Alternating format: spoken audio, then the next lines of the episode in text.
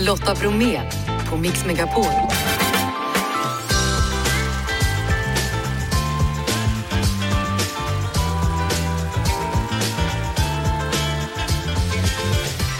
där och varmt välkomna in till oss denna lill-lördag. I dagens onsdagsmix, Anji, nytt stjärnskott. Har du inte hört henne så får du göra det idag. Oroligt på räntemarknaden. Är det dags för en ny höjning, tror sparekonomen ger tips. Yrke drottning. Det är mycket snack om kungen i år. Nu hyllar en ny bok Drottning Silvia. Skitsamma filosofin handlar om att inte bry sig om vad andra tycker. Fanny Widman är dagens gäst. Och självklart i dagens program också en massa bra musik. Och så ska vi kolla om det är någon som vinner pengarna i kassavalvet. Så jag säger som vanligt. Är ni redo, Krille? Ja. Jeff? Ja. Erik? Ja. Då kör vi. Efter en tid av att ha kämpat med en negativ självbild och nästan gått under av perfektionskraven så har hon nu kommit ut på andra sidan. Författaren och poddaren Fanny Widman pratar jag om och nu är hon här med mig, Lotta Bromé, i studion. Välkommen till Mix Megapol. Tack så jättemycket. Skitsamma filosofi har du kallat det. Vad är det för filosofi? Precis. Och man kan ju tänka att det handlar om att man ska peka finger åt livet. Men egentligen så handlar det om att vi ska bry oss, men att vi ska bry oss om det som liksom är viktigt för oss på riktigt på något sätt, så att vi kan lägga energi på rätt saker. Vad menar du då? Vi lever i ett samhälle där vi ständigt intalas hur vi kan bli lite bättre, lite smalare, lite snyggare, lite mer framgångsrika. Så vi bryr oss om väldigt ytliga saker, skulle jag vilja säga. Istället för att fundera på vad är det som är i linje med mina värderingar? Varför gör jag vissa saker? Varför är det viktigt för mig? Istället för att bara jaga allt det här som alla andra har. Du har skrivit boken då, Skitsamma filosofin, eller hur jag dödade min inre perfektionist. Har du dödat den helt och hållet? Ja, alltså jag tror att det är svårt att göra det i den världen vi lever i. Att klart att jag ibland också faller in i de mönstren. Men jag är väldigt medveten om det, vilket också gör att jag liksom kan hindra mig själv från att agera utifrån det på något sätt. Minns du när du tog steget och såg livet rakt in i ögonen? För mig har det varit en stegvis resa som liksom har kommit genom då min podd, där jag har intervjuat massor med framgångsrika kvinnor. Liksom. Men jag tror att jag insåg första gången att jag hade påbörjat min resa, vilket kanske är ironiskt, när jag fick höra från en annan person i min omgivning att jag upplevdes som väldigt trygg och säker på mig själv. Liksom, han sa till mig att du har väldigt bra självförtroende och bra självkänsla och det är ovanligt. Och då var det som att jag bara, oj men vänta nu. Uppfattas jag på det här sättet och varför är det så? Och är jag verkligen den här personen som jag alltid identifierat mig som inte tycker om mig själv eller liksom sådär? Det är spännande att de uppfattar dig som tryggare än vad du gör själv. Ja, precis. Men jag tror också att det är något som man kan lära sig av, att så här, ibland vi ska liksom skita i vad folk tycker om oss, för att det är egentligen oväsentligt. Alltså vi ska inte låta det sätta vårt värde på något sätt. Men däremot så kan ju andra människors liksom syn på en ibland göra att man får upp ögonen för saker som man kanske inte ser hos sig själv. Både positiva och negativa saker. Jag ska prata vidare med Fanny Widman, skaparen av Skitsamma filosofin och podden Fannys förebilder alldeles strax. Så låter en bättre eftermiddag. Vi hörde Mamma Mia med ABBA. Du lyssnar på Mix Megapol och jag heter Lotta Bromé. Och jag pratar med Fanny Widman, skapare av Skitsamma filosofin och podden Fannys förebilder. Och Fanny, du kämpade med självskadebeteende. Hur tog du dig ur det? Det var lärare i skolan, 2 kvinnliga lärare, en på högstadiet och en på gymnasiet som hjälpte mig. Och när jag började liksom prata med dem så tog jag väl mig successivt ur den här mörkaste perioden av mitt liv med självskadebeteende och sådär. Men ersatte väl det med ett annat självskadebeteende som var den här perfektionismen som gjorde att jag alltid behövde bekräftelse från andra, för att jag tyckte ju själv inte att jag var bra. Så då försökte jag få andra att hela tiden bekräfta att jag var bra, oavsett om det var lärare, jobb eller om det var pojkvänner som skulle tycka att jag var snygg, så trodde jag på något sätt att det hela tiden skulle få mig att må bättre i mig själv. Och det där var ju en resa för mig som började, alltså när jag började landa i min självkänsla så var ju det när jag började intervjua massa kvinnor. För jag trodde att så här, jag som individ, jag behöver som kvinna lära mig att navigera ett näringsliv som är dominerat av män. Jag behöver lära mig att hantera förminskning och liksom passa in i den här världen på något sätt. Men ju fler kvinnor som jag intervjuade, desto mer förstod jag att så här, det är nog kanske inte mig det är fel på, utan det är nog strukturen. Och då lyftes ju min blick till ett större problem och jag fick på något sätt ett högre syfte som ju var jämställdhet, liksom den stora frågan. Och det var också då jag kunde så här, släppa tappa mitt ego och mig själv och därmed också min perfektionism när liksom fokus inte längre var jag. Så hur gör du idag då om de här negativa tankarna kommer? Mm. Hur har du lärt dig att liksom hålla dem borta från det? Ett exempel när jag får kritik, alltså jag har ju lite följare på sociala medier och kan ibland få kritik och du vet så här, hat. Och då har jag lärt mig att känna igen den här känslan som kommer, pulsen stiger lite, jag får lite tunnelseende, alltså det blir lite jobbigt liksom. Jag har tränat aktivt på att ta ett steg tillbaka från den känslan och liksom titta på mig själv och hela situationen ur ett helikopterperspektiv innan jag agerar på något sätt. Mm.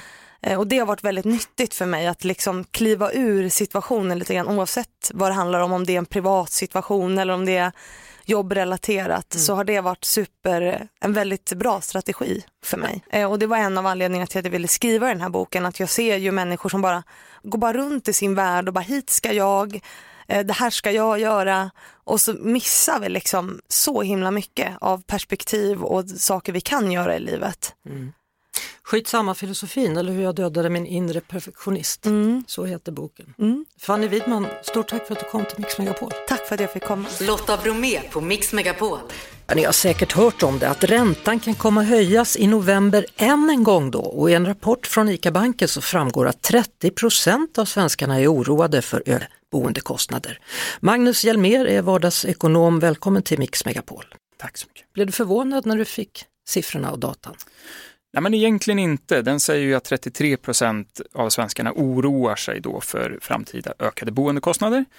Och jag tänker ändå så här, kommer vi från liksom med den här historien nu med ökade räntekostnader och vi har inflationen så här, ja men då är det klart att man är väldigt, väldigt skraj för det som komma skall.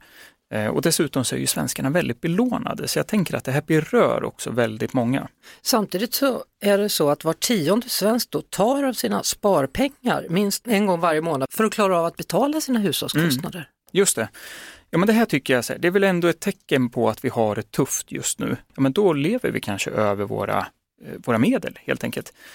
Och då tänker jag också att det här med stigande då räntekostnader som ligger närmst då, ja men då blir det ännu svettigare, ännu tuffare och då blir väldigt många oroliga.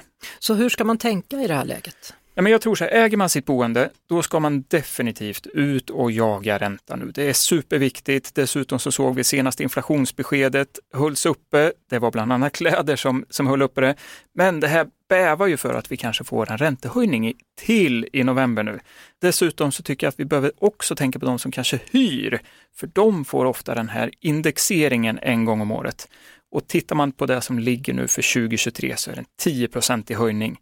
Och det för en normal trea, ja men det är 800 spänn till 1000 kronor varje månad. Det är mycket det du. Mm. Tror du att man får igenom det?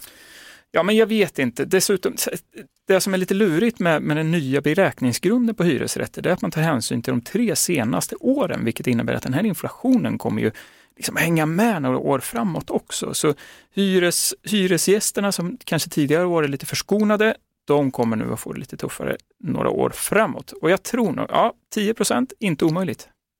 Tack så mycket Magnus Hjelmér, vardagsekonom på ICA-banken.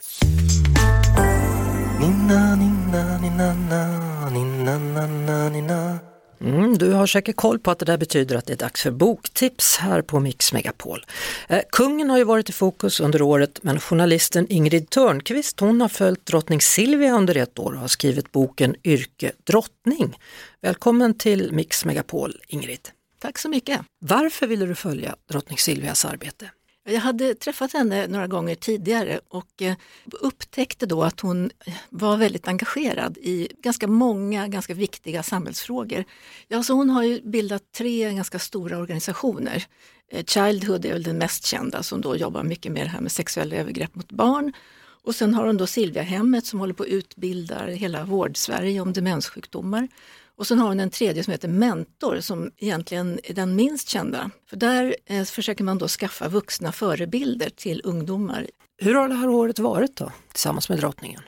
Det spännande för en journalist och reporter, det är ju det här att man inte vet vad man får. Men jag tog alla chanser och i början var det lite trögt, men sen efter ett tag så gick det bättre. Och till slut så fick jag ju sitta med på styrelsemöten då i alla de här 3 organisationerna. Och hon frågade mycket, hon var väldigt påläst, hon hade alltid massor med papper framför sig och satt och strök under. Och att jag tror att hon ställde ganska stora krav.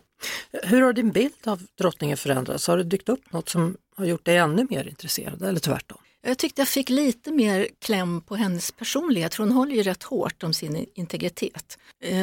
Hennes yta är väldigt så här, älskvärd, och hon är vänlig och talar ganska tyst. Hon är väldigt kvinnlig. Men när man, bakom den ytan finns en väldigt viljestark människa som har ett genuint engagemang.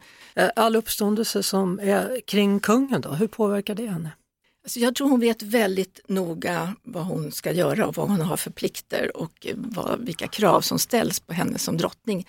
Och det säger hon ju själv också, att stötta kungen är hennes första uppgift. Det har ju varit en del diskussioner om hennes föräldrar och dåtid. Tog du upp någonting av det eller? Ja, jag tog upp den här frågan om vad som hade varit de stora kriserna i hennes liv. Och då nämnde hon ju det här med pappan och de anklagelserna som var då. Att han hade varit medlem i nazistpartiet. Och det har ju tagit henne väldigt hårt. Och sen nämnde hon ju också kronprinsessans ätstörningar som ju var en stor kris i familjen. Hon har inga planer på att gå i pension. Hon fyller väl år sedan snart i december. Ja, hon fyller 80. Och det tror man inte när man ser henne. Hon har ju ett väldigt högt tempo och hennes kalender är helt fulltecknad. Jag tror att hon tycker att det är ganska kul att vara drottning. Tack så mycket för att du gästade oss och berättade om drottning Silvia, Ingrid Törnqvist. Lotta Bromé och den perfekta mixen på Mix Megapol. I just called to say I love you med Stevie Wonder i Mix Megapol. Jag heter Lotta Bromé och häromdagen så satt jag med mina lurar och så tittade jag efter ny musik i Spotify och då dök den upp. En låt som heter Nycklar med en ny artist som heter Anji, och då blir man ju verkligen nyfiken, så därför har vi bjudit in henne. Välkommen till Mix Megapol. Tack! Du, för en månad sedan så släpptes låten Nycklar. Hur har senaste månaden varit? Vild och intensiv och otrolig. Tror du på din saga nu då? Det gör jag verkligen.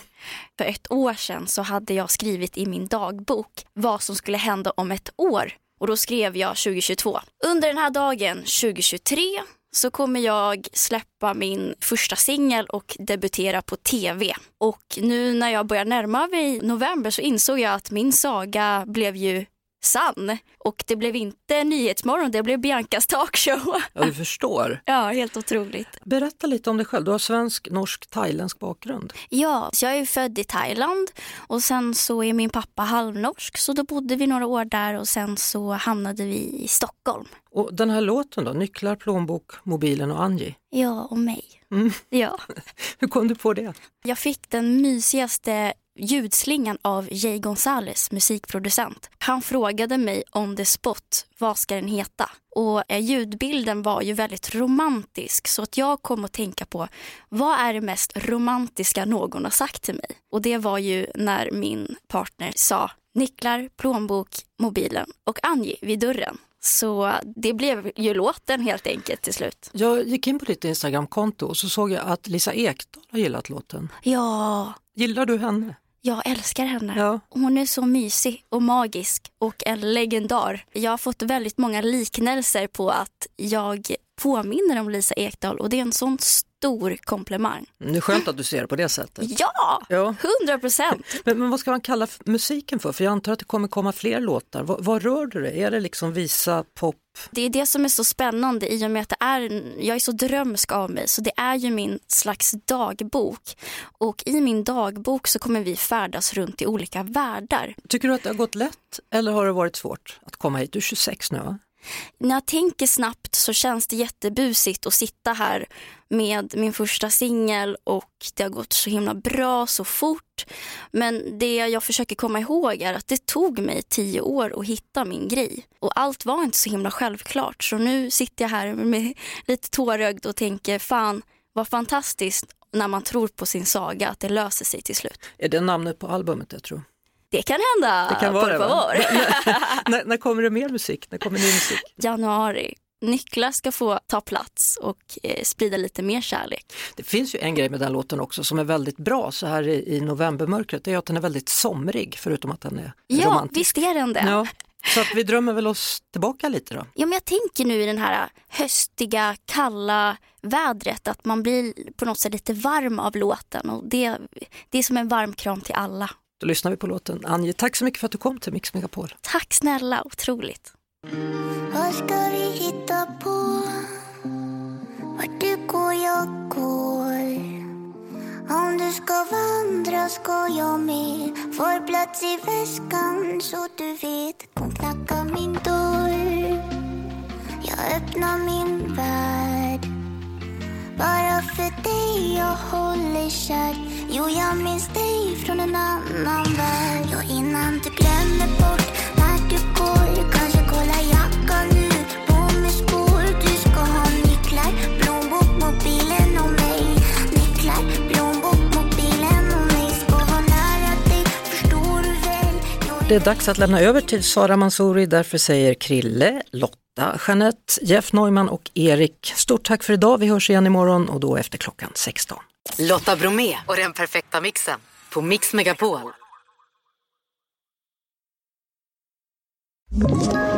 Ett poddtips från Podplay. I podden Något Kaiko garanterar röskötarna Brutti och jag Davva dig en stor doskratt. Där följer jag pladask för köttätandet igen. Man är lite som en jävla vampyr. Man har fått lite blodsmak och då måste man ha mer. Udda spaningar, fängslande anekdoter och en och annan arg rant. Jag måste ha mitt kaffe på morgonen för annars är jag ingen trevlig människa. Då är du ingen trevlig människa, punkt. Något Kaiko, hör du på Podplay. Därför är gardinerna.